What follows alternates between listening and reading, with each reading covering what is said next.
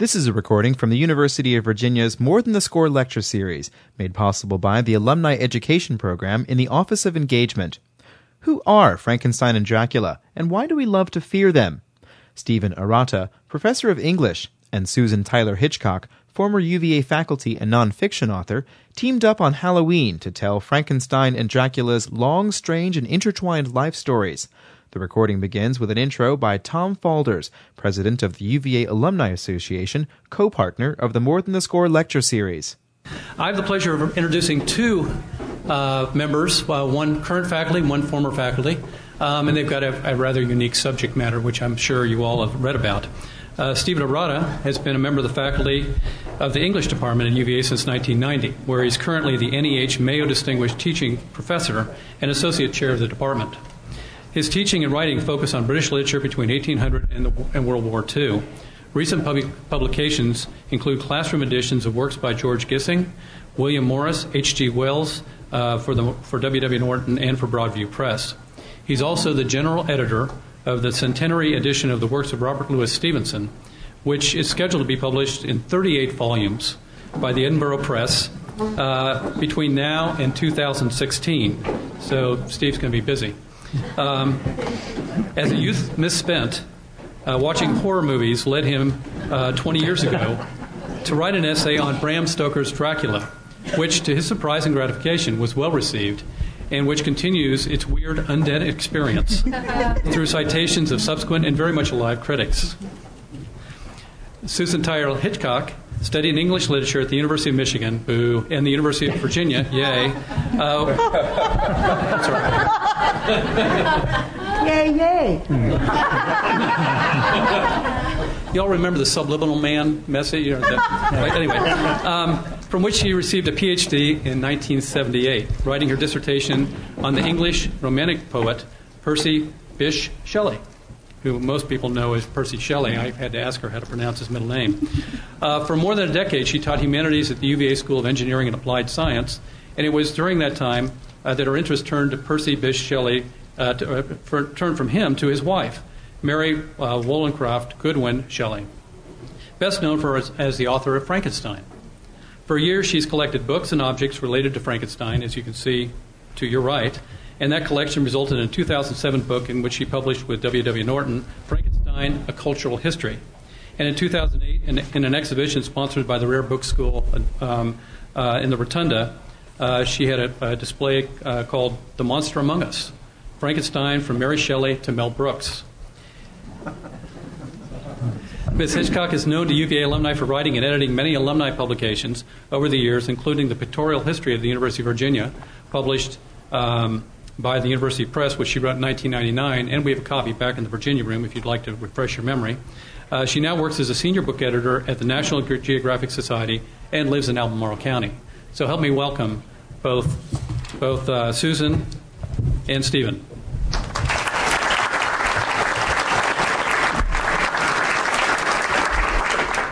Thank you so much.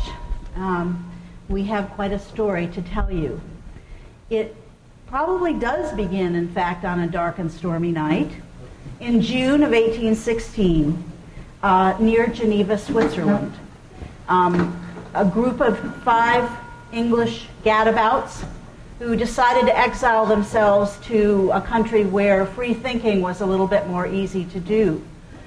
The cast of characters is Lord Byron, uh, by that time a very popular and yet radical and renegade poet, his companion, Dr. John Polidori, and pulled by the magnetic um, charisma of Byron, three others. A young woman named Claire Clairmont, who dragged along her half sister, Mary Wollstonecraft Godwin. He should have asked me how to pronounce her name, too. Mary Wollstonecraft Godwin, and her lover, who was in fact married with a child, uh, left back in London, Percy Bysshe Shelley. These five people were, well, I can t- say that um, the Shelley uh, Clairmont Godwin group was no older than 20. Byron was. Uh, Byron's about 25. Okay, so we're talking about a pretty young group here all by themselves on the bank of Lake Geneva, Byron had found his way to the Villa Diodati, which was this grand estate home overlooking the lake that had all kinds of um, ghosts attached to it. It had once been um, the home of um, a friend, and um, therefore it had been um, a place where um, John Milton himself, the great poet, had had occasioned. And and so this this house uh, was already full of literary ghosts. And the five of them would get together during the day and during the night. It was, it was, in fact, as I said, dark and stormy because that was the famous summer of 1816, which um, people in history have called the, the year without a summer because the year before a huge Indonesian volcano had created massive climate change, uh, short-term climate change around the world. There was so much cloud cover that um, there was frosts in Scotland even in July. The crops worldwide did not uh, ripen.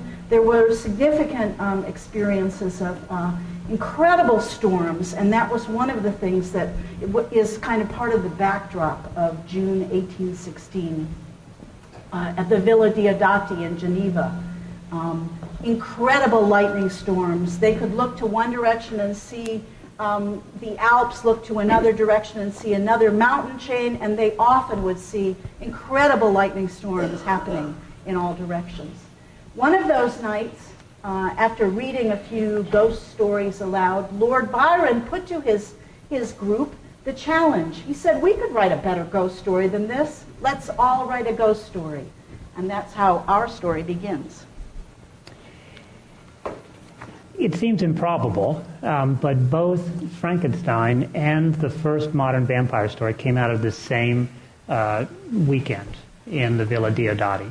Uh, Mary Shelley wrote Frankenstein. Uh, an early and not often read story called The Vampire uh, was the production of John Polidori. Polidori was a young um, physician uh, who had literary aspirations. He had secured uh, a post as Lord Byron's um, uh, personal physician. And so he traveled with Byron across Europe, and they, he settled down with Byron and this group uh, outside of Geneva in June 1816. Um, uh, before he left, though, Polidori was uh, arranged with the publisher John Murray. Uh, he got a contract from Murray for 500 pounds, which was an enormous amount of money, uh, to keep a journal of this trip uh, largely because Byron was so famous. And, uh, and Murray thought it would be a good business to publish this journal after they returned from, from their travels. Uh, Polidori is remembered today for two things. Um, one is this journal, which was not actually published until 1911, um, but which is our only eyewitness account, I think, of uh, this, um, this gathering. And the second thing is for uh, this, uh, this short novella called The Vampire. Uh, I called it the first modern vampire story uh, because it's at this moment um, that the vampire becomes Byronic. Um, in fact, uh, the vampire is Byron. Uh, vampire stories, of course, go back in folklore many, many centuries. But if you look at those folk tales, what you discover uh, is that vampires are much more monstrous, much more like demons, uh, uh, lamias, uh, more like um, I don't know, like orcs in Tolkien. Uh, it's with the vampire, with Polidori's The Vampire, uh, that the vampire becomes um, suave and aristocratic and and sexually appealing. and he was modeled on Byron, as I said. In the 1810s and the 1820s, no question hands down, um, without a doubt, um, Byron was the most famous uh, poet on the face of the planet. Um, not just in England, um, but everywhere. It's no exaggeration to say that uh, Byron is the only rock star uh, that English poetry has produced in 1,000 years. Uh, he was famous, um, first and foremost, because he wrote great poetry. Um, but there was also considerable interest in his personal life. Uh, in fact, uh, he wasn't just famous, he was a celebrity. And in fact, people who write about uh, histories of celebrity often identify Byron as the first modern uh, media celebrity uh, in Western culture. If Entertainment Weekly had been publishing in the 1810s, Byron would have been on the cover just about every other week. Um, he was famously charismatic, uh, sexually alluring, and the original bad boy. Uh, as one of his lovers, uh, Lady Caroline Lamb, famously put it, Byron was mad, bad, and dangerous to know. His personal life, by which of course I mean his sex life, uh, was notorious, um, scandalous even. Uh, someone whose personal, he was someone whose personal charm and grace made him well nigh irresistible to both men and to women. I mean, mad, bad, and dangerous, and no. Who wouldn't want to hang out with a guy like that? Uh, he was notorious for his, his many sexual liaisons. Uh, often uh, they were international, uh, very high profile, and even a few of them were, were with unmarried women. Um, there was. Um, uh, there was there were also rumors surrounding his reputed bisexuality uh, and also rumors surrounding his relationship with his half sister. Uh, and generally, just uh, a lot of interest in the high spirited way in which uh, he conducted his life. So, even during his lifetime, Byron's name had morphed into this adjective, Byronic. Um, Byron can take credit, in fact, uh, for creating one of the mythic figures of the modern world, and that's the Byronic hero. And the vampire, the modern vampire, is, is one version of the Byronic hero. I'm just going to read this definition, which I just pull out of a standard uh, literary history of the Byronic hero. The Byronic hero, it says, is an alien, mysterious, and gloomy spirit, superior in his passions and power to the common run of humanity, whom he regards with disdain. He harbors the torturing memories of an enormous, nameless guilt that drives him towards an inevitable doom and he exerts an attraction on other characters that is the more compelling because it involves their terror at his obliviousness to ordinary human concerns and values. if that archetype sounds familiar, I think it's because it's still current in books and movies today. Uh, the, the, um, the Byronic hero is the archetypical um, arch rebel. He's gloomy, he's tormented, he's driven, he's rebellious, he's mysterious, he's almost certainly doomed, and he's way sexy. Um, he's the kind of guy that, that women want, and that men, well, men want him too, uh, and uh, or they want to be him. And so he's got an enormous appeal at the same time that he's scary. Uh, when The Vampire came out, when Polidori published it three years later, um, there was actually some confusion that was, uh, I think, aided and abetted by Polidori himself and by uh, the publisher that the story had actually been written by Byron. Um, Byron uh, disavowed it not because he cared about what people thought about him, but because he didn't want to be associated with a novel he thought was not very well written. Um, but in fact, it was tremendously popular. It follows the adventures of a, of a count named Count Ruthven, um, who travels with uh, a young, a young, innocent, naive man around around Europe, uh, and uh, it leaves uh, lots of transformed women in his wake. Uh, and uh, that seemed like Byron to many people. Uh, it went through multiple editions in the first couple of years after it was pub- published. It was um, translated into all the major European languages, and then it, it, also quickly became a stage production, which is my cue to turn things back to Susan. Well, I, so here was Mary Wollstonecraft Godwin, Percy Bysshe Shelley, and Claire Clairmont in the presence of this celebrity. Um, Percy Bysshe Shelley himself was by, the, by 1816 a published poet as well, but not very well known. Um, his publications included a little pamphlet that he published with his own money in 1811 while a student at the, at the University of Oxford called The Necessity of Atheism. It was a logical proof of why there is no proof of the existence of a God. For that, he got kicked out of Oxford.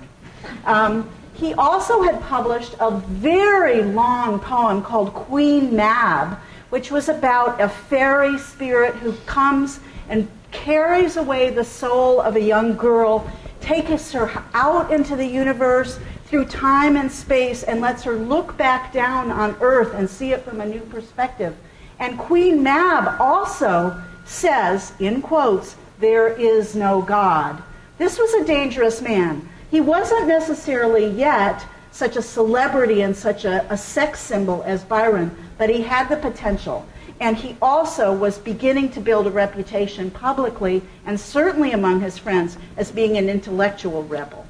Mary Wollstonecraft Godwin was um, herself the child of two intellectual rebels. Mary Wollstonecraft, her mother, who actually died 10 days after her birth, is considered the first author of a feminist track. Her, her um, book, um, A Vindication of the Rights of, you, of, Women, A Vindication of the Rights of Women, um, is considered the first feminist tract. Her father, William Godwin, was one of the um, a group of um, Republican thinkers and, and, people who thought perhaps the French Revolution had something going for it and were considered by the British Crown to be great um, uh, dangers to the establishment. So that was the legacy that Mary Wollstonecraft Godwin carried with her, although she had never written anything herself, except for one silly little poem that her father had published. Um, but she had this potential. I think she was somewhat, um, uh, what's the word, overwhelmed and scared by the presence of these two male um, authors. But when that story challenge, when that ghost challenge came into her mind, she set herself on a search for a good ghost story. And what she tells, now she, in a sense, also wrote a firsthand um, memory of those nights in 1816, although she wrote it in 1831, and it may be sort of a, a sentimentalized version of it. But um, what she tells us is that she kept going to bed every night, wanting to figure out a story, wanting to think about a story. She just couldn't find that story. Every night she just saw a blank in her mind.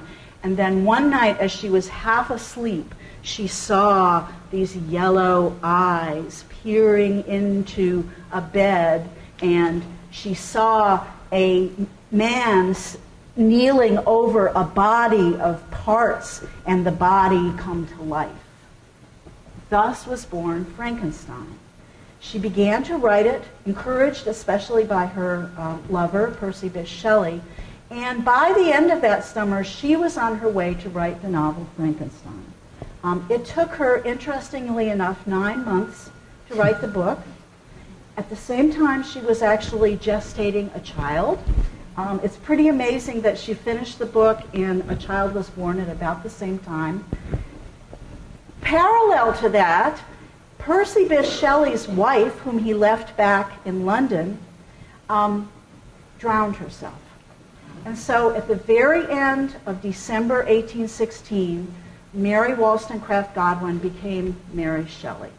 Um, a year later, the book was published, just as at the turn of the year going into 1818. 500 copies were published by a rather uh, um, notorious publisher. If it would be uh, similar to a kind of romance novel publisher of the day. They were known for publishing Gothic novels and books of magic. But Frankenstein, the modern Prometheus, came out in 1818. Now, the amazing thing, as Stephen was talking about the, the stage versions that quickly came um, to view in of the vampire, same thing happened with uh, with Frankenstein, and you can probably um, argue that it was not the novel, those 500 copies of the novel, that that really penetrated the imagination of the public and made Frankenstein a story that everybody knew and everybody told and everybody referred to. It was indeed, instead, the stage versions. In 1823, a play called Presumption or The Fate of Frankenstein was put on the stage. And from that point on, there was one story, one version after another of Frankenstein put on the stage in London, Paris, New York. Um, there were no laws against piracy at that mm-hmm. point. You could take somebody's story and turn it into a play, and that happened over and over. Um, there were funny versions of Frankenstein. There were serious ver- versions of Frankenstein. The first one, the monster, was all blue and wore a Roman tunic. Um, in another one, there was an avalanche, and the, theater had nothing to make an avalanche happen on stage except for this old white stuffed elephant, and they threw it down on the stage, and that represented the avalanche by which both Frankenstein the, the maker and the monster were killed. Um, they're pretty, pretty, pretty outrageous stories. The amazing thing is, within those years, in the 1820s, 1830s, Dracula, or the vampire, and Frankenstein were already paired on the stage. There were double feature theatrical showings of The Vampire, the play that um, came out of Polidori's story, and uh, renditions of Frankenstein being shown as double features on the stage. Yeah, one thing that shows is that uh, both vampires and Frankenstein stories really have quickly migrated into mass culture and pop culture, and they've continued uh, their existence primarily in that in that in that venue. Um, one of the most popular writers of the 19th century in England, especially of the 18, particularly the 1840s, 1850s, and 1860s, uh, was a man uh, named James Malcolm Rymer. Uh, he's virtually unknown today because the, most of the things he wrote uh, have, have, disappeared. Uh, he wrote for uh, the penny press, um, the mass market um, popular periodicals that began to spring up in the 1840s and 1850s, and which coincided um, with the with the spread of the reading public. Um, the the audience for uh, these penny periodicals tended to be mostly working class, um, primarily urban. Um, but the sales of, of, penny periodicals are called penny per- periodicals, obviously because they cost a penny apiece, um, were far exceeded uh, the sales of, of you know, uh, even popular novelists like Charles Dickens um, or Wilkie Collins, and certainly uh, exceeded the sales of poets like Tennyson um, or Browning. Rymer came from a London working class background. Uh, he was trained as a mechanic, uh, and I read one time that he uh, developed a furniture caster that is still in use today. Uh, so there's a bit of trivia um, for you to take home today. Um, but he quickly discovered he had also had a talent for writing and for writing quickly. Uh, he signed up with a publisher named uh, Edward Lloyd, uh, who ran, uh, who published a number of these penny periodicals, uh, and he started turning out fiction with with a kind of breathtaking um, prolific. Um, he's breathtakingly prolific. it was said that he could write ten novels simultaneously. Uh, and he was paid by the page, and so he turned this stuff out pretty pretty quickly.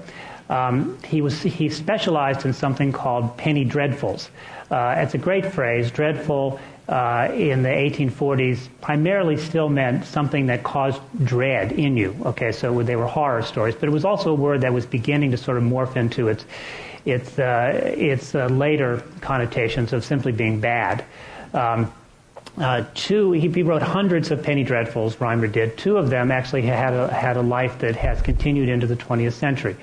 Uh, one, uh, he called it. Uh, his title was "A String of Pearls," but this, the story actually became quickly became known by its subtitle, uh, which was Sweeney Todd, um, the Demon Barber of Fleet Street. So Rymer wrote Sweeney Todd, and then he wrote this other piece called um, Varney the Vampire, uh, or The Feast of Blood a romance of exciting interest. Uh, just in case you missed it uh, with the Feast of Blood. Um, this was published in uh, weekly numbers, um, a couple of pages uh, uh fastened together that you would pick up for a penny. Uh, it ran for about three years. Uh, and concerned the adventures of a vampire named Francis Varney, who clearly was was drawing on Count Ruthven. Um, uh, they, but these periodicals were much more like uh, TV shows, I think, contemporary TV shows than novels, in that they were uh, episodic. Uh, there was a kind of plot line, but uh, the plot line was not really tended not to be uh, extended over more than a couple of episodes. Each number was more or less self-contained, and the thing was open-ended. it just kept going as long as there was an audience, so there was really no end point um, to it. Um, if you think that uh, the connection between uh, Varney the Vampire and uh, TV shows is a little bit fanciful, uh, I will say that Varney the Vampire was uh, was uh, there was a, a, popular edition published of it in the 1950s in this country, and it inspired the creators of that now classic TV show Dark Shadows. Uh, the, the, creator of Dark Shadows says that Barnabas Collins' um, ancestor was Sir Francis Varney from Varney the Vampire. Uh, so this had a had a long um, afterlife, uh, and it also influenced Stoker, um, as did another story that was published in the 1870s um, by an Irish writer named Sheridan Le Fanu, um, known for his Gothic stories. Uh, he wrote a story called Carmilla, um, which was set in Eastern Europe and concerned a female vampire Uh, the main tradition of vampires in the 19th century and the 20th century is male. Uh, they, as I've been suggesting, they tend to be Byronic figures. Um, but there also there's a you know the strong tradition of female vampires, and that can get traced back to um, Le Fanu. It's interesting that the vampire is um, associated with a lot with uh, traits or with features uh, that in our culture have traditionally been coded as female. Um, vampires are associated with um, with the moon, um, with blood, and with uh, with nature and with procreation. Uh, and that seems to would seem to suggest a kind of more uh, uh sort of quote unquote natural affinity between um, vampires and women. Um, but of course, in, especially in the 19th century, vampires are associated with sexuality, and that was rather taboo if you were talking about it in the context of female characters. All of this is leading to um, Stoker's Dracula, which was published in 1897. Stoker was also Irish. Uh, he was a writer. Uh, he wrote maybe about a dozen novels in his career, but writing novels was uh, was his avocation. It wasn't his vocation. His day job. He was theater manager um, for the Lyceum Theater, which was in London, which was the theater of the famous late Victorian actor Henry Irving. Um, Stoker worked for Irving for about 30 years. Um, I mention Irving because uh, if Polidori had his Byron, um, Stoker had his Irving, another man of enormous talent, uh, towering ego, um, great charisma, um, and and not quite as scandalous, but still scandalous um, public life. Uh, as soon as Dracula was published, everybody said that's Henry Irving. Um, just as when like when Polidori published The Vampire, they said that's Byron. Everybody thought that Dracula was Irving. Um, Irving seems not to have cared one way or the other Um couple of things that uh, do want to say about Dracula. You know, uh, we ta- what Stoker did um, that was so um, important uh, is he, he didn't a lot of the features that we associate with vampire stories actually are originate with Stoker. So they only go back about a 100 and a little more than a 100 years. Um, he, maybe he didn't invent them, but he consolidated them. So the things like you know the, the garlic and the crosses and the laying in the coffin and and so on. Um, those, all, those things all originate with Stoker. Um, you can't find them very often in, certainly not altogether in earlier vampire stories. Uh, the association of vampires with Transylvania, that's Stoker. Um, uh, vampires didn't have to come from Transylvania, but with Stoker, since Stoker, they seem to have to have at least a summer home in Transylvania. and uh, the other thing he did, uh, two things. Uh, he brought the vampire into the present day. Uh, most vampire stories had been set in the past, and he brought it right into the heart of the everyday world. Um, Dracula comes from Transylvania. Most of that novel takes place, though, in England, and most of that takes place in London. Uh, and Stoker draws a lot of a lot of that energy in that book comes from the fact that uh, the vampire has has invaded ordinary everyday life. vampire stories have been tended to be set in exotic locales um, or set in the past. Stoker set it in the present day, um, and he put it right in the middle of the everyday world. Um, it was a popular novel when it was published, but it was nothing like a runaway success. Uh, the real, um, uh, as with Frankenstein, uh, the real influence um, of Dracula comes once uh, he migrates into uh, now films. Uh, Stoker died in 1912, which means he lived long enough to see the first vampire movies uh, in the first decade of the 20th um, century. Uh, as far as I know, there's no record of what he thought of them. Mm-hmm. Yeah. so interesting. So just to weave weave back a little bit, um, Frankenstein as the novel came out in 1818. Um, but as I say, the story took its uh, took its firepower from um, theatrical pr- presentations and also the reaction to the theater. Um, there were posters put up. Don't take your family to see this. This is a totally blasphemous story. How can you have a story about man making life? Uh, this is against all principles of goodness. This is atheistic. That was another uh, uh, claim. And, uh, and, and yet it was incredibly popular. And it became a part of the um, the popular idiom. There's a, there's a famous uh, speech made in Parliament in the um, early 1820s in which uh, the monster made by man is, is, is named as, as, as, as if everyone understands this reference and knows the, the story, if not the novel. Um, in 1831, um, Mary Shelley was invited to republish the book in a series called Standard Novels. So by that time, it really was considered a standard of English literature. And I believe that it probably has never been out of print since. Um, it's one thing that's really interesting. We all use the word Frankenstein to name the monster, of course. The real na- person named Frankenstein is the creator of the monster. One of the reasons this mistake happens, and it started happening from the very beginning, is that the actual monster is never given a name. That is a, a kind of symbol of the lack of identity, lack of connection to society, to family, to love that that monster was brought into the world with and that he suffered from. And that really, in the original story, is the cause of his uh, wrongdoing. The cause of his violence is his anger over his disconnection with society. Um, he's not, in the original story, he's not born bad, he's made bad by society, which was a kind of a principle that uh, Mary Shelley learned from her, her um, both of her parents. Um, by the time that Dracula came out, um, Frankenstein was definitely being read as a standard novel. It was being published in a series of uh, a series of uh, books that, if you wanted to look literate, you should have on your shelf.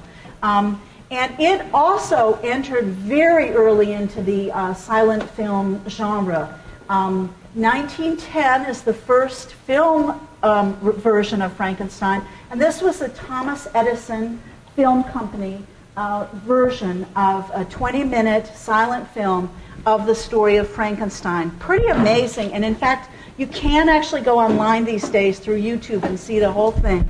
It's very primitive. Um, there are big uh, breaks in it because the, the physical film itself, um, there's only one known copy and it's not in very good shape. But it's pretty amazing um, rendition with a lot of psychological ramifications. There's a lot of use of mirrors, and at one point, Frankenstein looks in the mirror and sees himself, and then all of a sudden, his monster is looking at him face to face instead. Um, now, at, at, about from about that same time into the 1920s, um, more stage versions of both Dracula and Frankenstein were created.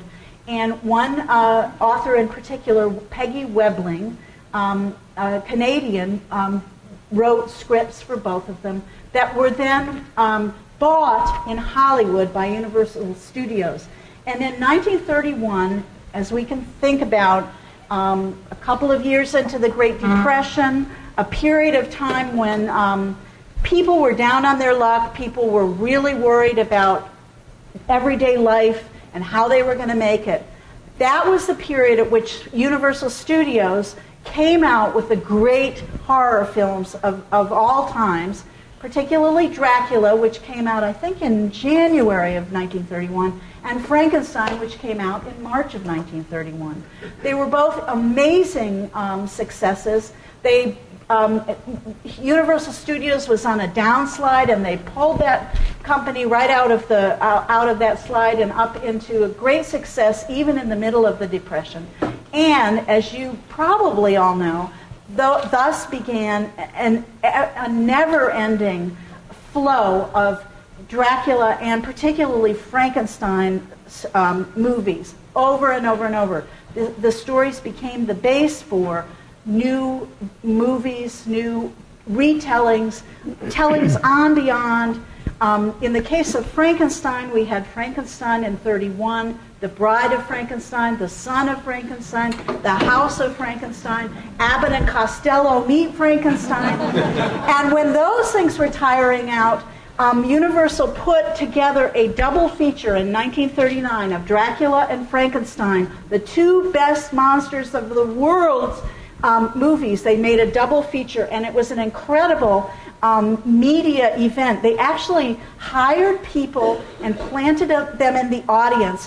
One as a person who was going to um, uh, faint or scream, and another dressed as a nurse who was going to come and take care of that person and carry her, her or him out in the middle of the movie. It was a huge success, and it once again brought Universal Studios up out of the uh, of, out of an economic decline and into um, into uh, s- success, and um, really um, also, of course, created the the stories, the iconic characters and the stories that we all know today without ever remembering how we learned about them. so now we're coming up to the present day, uh, and um, yeah, shortly after Althea asked us to uh, do this, I was standing in the checkout line at the Giant, which is where I do most of my uh, catching up on popular culture. Um, uh, I read all the headlines in the tabloids. And uh, there was uh, Entertainment Weekly, the 20 greatest vampires of all time. Uh, certainly true that vampires are a growth industry uh, today. Uh, vampires seem to be everywhere, and I realized as I was uh, thinking about this talk today that I had had really sort of fallen behind. That there's been such there have been such quick developments in the vampire world that I wasn't really on top of them. Um, Uh, studies have shown that what uh, scholars do when they're trying to learn about a topic they're not really sure of, uh, you might think that they might go bury themselves in the library, but no. Um, good scholars always find somebody who knows uh, about the topic and they just ask them. Um, so what I did was I asked my 14-year-old daughter Haley, uh, and so she's been my primary resource for much of this uh, this latest research that I've been doing. Uh, you know, the, the, question is, and maybe this is the, the point at which um, uh, we can turn this out uh, to the to you guys, is why are vampires now so popular? Um, why do they seem to be ubiquitous in movies and TV and popular uh, literature too? Uh, Frankenstein still, you know, is still solid. Um, but we're not seeing a lot of Frankenstein movies um, or a lot of Frankenstein. Uh, you know, Anne, Anne Rice is not writing best-selling Frankenstein right. stories. Another another indicator. I always scour the Halloween card section every year looking for Frankenstein. This year, I don't think I've even seen one. You know, some years lots of Frankenstein, not too many Dracula, but lots of vampire cards these days. Yeah, and I think it's it's it's true that from the from the moment of Polidori and Byron up until the present day, uh, you can roughly sort of track um, what you know what uh, a particular historical moment or culture is thinking about um, by thinking about their monsters. Um, and vamp- the fact that vampires are now have now uh, sort of come front and center. Uh, you know, I, you think back to, to Anne to Anne Rice. Um, but you know, and the Francis Ford Coppola movie of Dracula, and then Buffy the Vampire Slayer, and now the, the, the Vampire Diaries and Twilight and True Blood, and it's really become, as I say, just like an economic boom industry. Um, but uh, they, it must be feeding some kind of need, some emotional or psychological need. Uh, some of it, I think, is is the kind of need that, uh, or the kind of attraction that vampires have always had. Uh, the vampires, at least on the, if you go by Entertainment Weekly, uh, they're still way sexy, right? Um, they're still Byronic. Uh, they now seem to be available as boyfriends. Um, uh, which uh, I don't think is is true to the tradition. Um, but uh, you know, everybody from Angel to uh, to Edward Cullen, um, they really want they want to seem to want to settle down and have families now. Um, but but you know but you've got this kind of, I guess interspecies uh, problem. Um, it makes things difficult. Uh, they, there also seems to be much more um, interest today in vampires as forming their own communities. Right? They're not they're not just solitary figures anymore. Uh, they seem to have to be parts of larger uh, groups. Uh, maybe this has something to do with uh, with uh, uh, uh I don't know the immigration or with you know alternate kind of um, social groups. people routinely say that vampires are have become available to explore issues having to do with um, gay rights. Um, all sorts of transgressive sexual practices and desires can get expressed um, through vampires. I've also heard that because HIV/AIDS is a bloodborne mm-hmm. disease, mm-hmm. that that could be a reason why vampires are so much a part of the culture Yeah, I think so. You know, our, our, our worries about blood Right. um, really get. Um, And and one of the things I've thought about is okay if we're if, if Frankenstein monsters are on a downswing, when they're on an upswing, when we're worried about Dolly the cloned sheep or genetic engineering, then all of a sudden the Frankenstein monster comes more into view as a symbol of that fear that something bad is going to happen if we make uh, if we clone um, beings and make a mistake and they, they take on a life of their own. Right. So maybe this is the moment or to, um, to open the floor up for, for questions and comments. How close is the porphyria and who, that medical condition and how that, um, somebody have kinfolk or, I've heard that vampire stem from or closest to porphyria. about- Porphyria. Something about sunlight and skin and uh, eye discoloration. Oh gosh. Uh, yeah, I, I think you're going back to the 19, even to the 19th century. There were there were efforts to, to come up with medical, you know, uh, explanations um, for uh, vampires, uh, and certainly these conditions exist. Um, but I don't think um, that uh, the vampire stories depend on their existence. Uh, the question is about Vlad the Impaler, the, uh, the um, uh, I think 16th century Romanian count uh, who is ta- often taken as a prototype for Dracula. Yes, uh, Stoker uh, did know something about those legends. He did uh, do research in the British Library while he was writing Dracula, and he did read um, accounts of Transylvania. He did come across accounts of Vlad the Impaler, uh, and he took he did take when I you know maybe he wasn't modeling Dracula exclusively on Henry Irving. Uh, he was taking um, um, features from Vlad the Impaler too. Uh, yeah, there, yeah, Stoker's um, Stoker's imagination. He had a very sort of magpie kind of imagination. He was taking things from different places and and bringing them together. Um, and this was certainly one of them.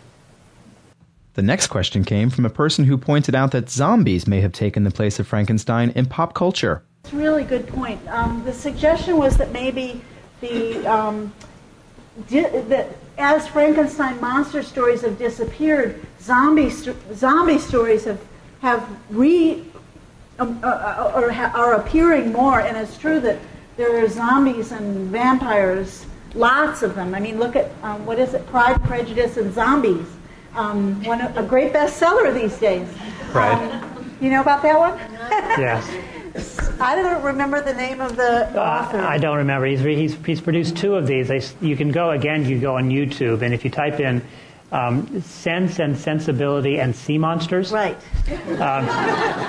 uh, you can get a, a wonderful trailer for the movie where uh, the two main characters of Austen's novel, Sense and Sensibility, are, are standing up by a lake and they're professing their love for one another, and a sea monster comes up and grabs one of them.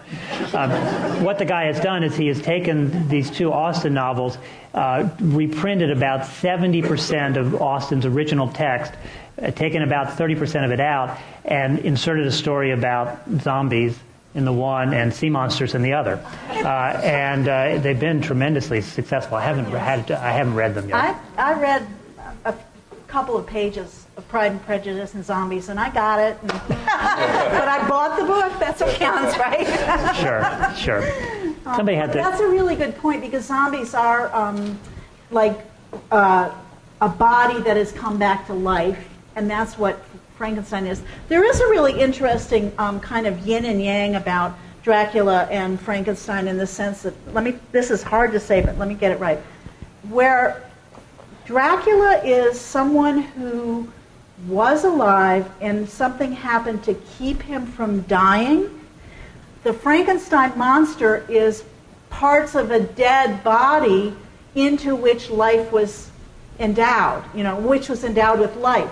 And there is the now the novel uh, in, many of the versions of the retelling of Frankenstein, the the monster does die too. Although in many of them he keeps going, including in the novel, even though he says he's going to die to die to basically to kill himself, you don't see that happen. So there is a sense of endlessness. Really, in a in a way, both stories have this this threat that it's never going to end, that these monsters are always going to be with us somehow or other. I was really interested in what Stephen had to say about the femaleness of, of Dracula because there is a, f- a funny way Frankenstein, all of the main characters are male, and it's a lot has been made in the in the literature about how Mary Shelley wrote about a male figure who makes a male monster, and his friends are male. There is a there is a bride. Uh, I mean, not of Frankenstein, but a bride, a bride of the maker of the monster in the novel, um, and she becomes a victim of the monster. But most of the characters are male, and it's a, a lot has been made of the idea that it's a male birth, um, written by a woman whose mother died when she gave birth to her. Um, there's a lot about birth in birth and death and the intermingling of birth and death in Frankenstein, and I think that's one reason why we we like to tell the story over and over because we're tackling those issues in our own psyches. Um, as if someone is born, someone is going to die. If you give birth to a child, that child might die. And so birth and death are always there uh, as, as sort of part of the fear of being alive um, in, our, in our lives. The next question asked whether stories and films that deal with artificial intelligence gone mad may have evolved from Frankenstein. Right. I, think that's a really good point. Althea keeps signaling us to repeat yeah, the question. Yeah, I'm going to do that. To, um, okay, sorry. The, the, the point was that another way in which the Frankenstein story is being told, not with the monster anymore, but in other ways in, in modern culture, is the artificial intelligence myth. That is, that we're creating computers that are going to become smarter than us and are going to take over the world. And um, I agree. That is kind of it's a it's a parallel story, and it it expresses that same fear that something that we create could become better, smarter, um, more dangerous, overwhelming to us, and in the long run hurt us. I agree, definitely. Mm-hmm. Yes. I think there was a 16th century myth or story in Poland about a golem. Well, it's much older. The, yeah, the question has to do with the, the it's a it's a yeah it's a Jewish myth about the golem, and actually in that same era of the early um, silent films, there was a, a, film made of the golem as well, which was one of the classics of horror film. The golem was a, a man made of clay that gets um, life put into it, and it, it is supposed to uh, protect the uh, the village and actually un, in the long run becomes more of an enemy of the village. Um, I never have found any proof that Mary Shelley knew that. Maybe she did, maybe she didn't. There's no place that I've seen her writing about it in letters, journals, whatever. There's no really clear reference to it in Frankenstein. Um, and so maybe she knew it, but it also may be just that that whole myth of making something that becomes what something we never expected it to become is just part of human life. Yes. Steve, on your question about the growing popularity of vampires in modern culture, I was just thinking, going back to the Middle Ages, the way that we fulfilled the human need for stories with an evil character was usually to go to the devil, some proxy for the devil as an embodiment evil from the Middle Ages through Dan Yankee. Yeah. Uh, time, time reference. Yes. Um, today, I suppose it's harder to sell uh, Christian traditional mythology as the basis for those stories. So maybe that's opened a big window to vampires if you would agree that vampires are evil enough to stand in the stead of devil. Yes, although with uh, did everybody hear that question? Or that comment? Okay. Um, yes, I, one of the things I learned from this Entertainment Weekly is that there's a there's um, a series of novels in which uh, the the sort of origin myth of vampires is that they were some some of them were angels that fell out of heaven with Lucifer. Uh, so that suggests that there there is this uh, connection still going on. It also uh, takes us back uh, to Milton's Paradise Lost, which is an, the Satan in Milton is often taken as the precursor of the Byronic hero. Uh, the the Romantic poets were very taken with um, with Milton's um, depiction of Satan. Thought he was much more interesting than Milton's depiction of God. Um, and thought, and even uh, William Blake even said uh, famously that Milton was of Satan's party, even if he didn't know it. So that connection, I think, is is I think a pretty strong one. Uh, and there, you know, there, I think it's less true now um, that there are Christian overtones to most vampire stories, but you know, the whole cross thing, uh, holy water thing, um, you clearly it's got some connection with theological issues. And one thing that uh, what you find in, in Stoker's novel in, in Dracula is uh, number of interesting conversations between Professor Van Helsing, who is the who really is the one who uh, uh, leads the charge against Dracula, and some of the other characters about the relationship between religious faith and scientific reason in the modern world. Uh, Van Helsing's position is that if you if that simply being an empiricist and a rationalist uh, ill equips you to understand the the real complexity of the modern world. Yeah. Um, I had a question that also builds on the idea of the Christian mythology of vampire stories, and that is I was talking to a Twilight fan, and I haven't read any of it, or don't know any of about it, and I made the comment that it seems strange to me that there wasn't more of a backlash against the vampire stories that are so popular right now. And she said, oh no, there's actually a really strong um, presence throughout these books of resisting desire. That there is that sexual element there that has been, you know, all of these stories any time. But there's also this idea of repressing that desire. Mm-hmm. Um, is that something that was in the original also? Uh, I think uh, so. The question is uh, within the Twilight um, novels, which uh, again I have only know at second hand. Uh, although I do know that Stephenie Meyer, you know, Mormon, um, and uh, has said that she has said that she wanted to produce uh, vampire stories that could be read safely by adolescent girls. And so uh, sex has been replaced by romance, I think, in those stories. And the, the vampire uh, lead, the, rom- the romantic hero, is someone who very much doesn't want to um, bite his girlfriend, right? Uh, until they can be together forever, if that ever happens. Uh, so, you know, how romantic is that? Uh, uh, I would say that means that these stories are, I don't, they're, they're both more knowing about the sexual element, um, but maybe in certain ways they are more repressed. Dracula is, seems, Stoker seems utterly clueless at times about the sexual content of his story. Um, but it's much more, for to readers, it's much more at the front of the story than uh, I think in, from what I hear about Twilight.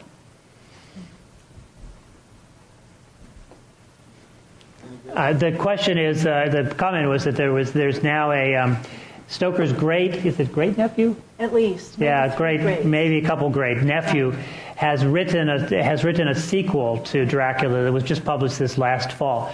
Uh, I owe that knowledge to uh, Susan, who told me this when we were talking about um, a couple earlier this week. Yeah, I, he paired with a with a novelist, as I understand it, and this will be the the um, authorized sequel um, to just as we had the authorized sequel to Gone with the Wind. Now we're going we're going to have the family authorized sequel to Dracula. But you haven't I, I haven't. I'm not sure it's out yet. I think I may just have written read. It was may just have read about it happening, but I'm not sure. You can be among the 1st mm-hmm. Yeah.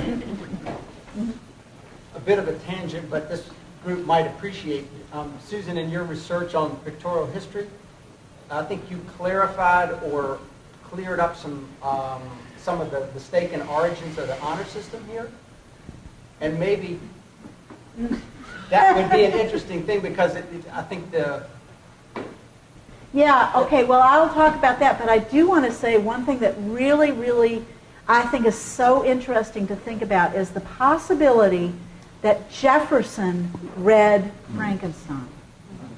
It was published in 1818. He was a literate fellow. Um, it's very possible, I think, that he could have read the novel, owned the novel. I, I don't know. Anyway.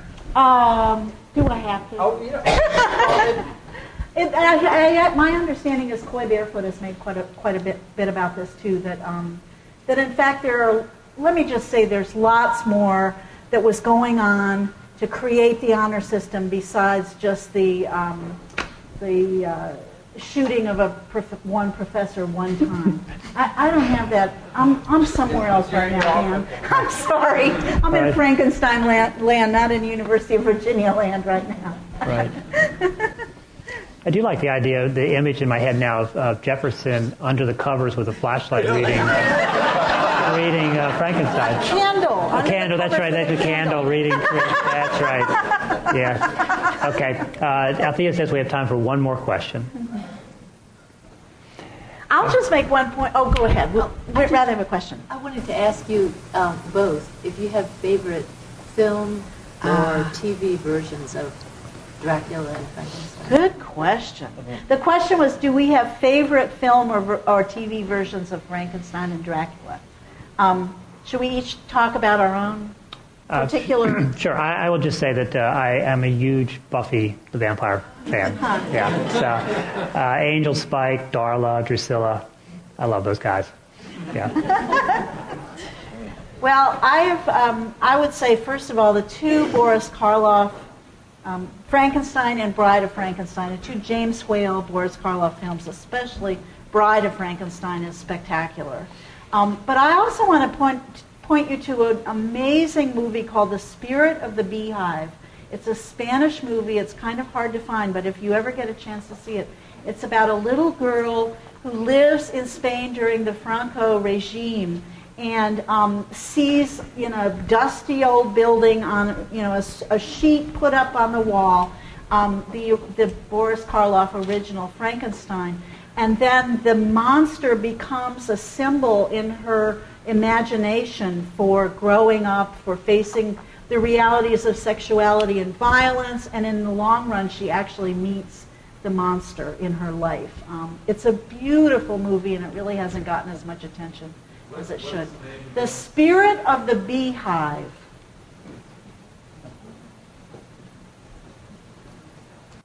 Great. Well, thank you. Great.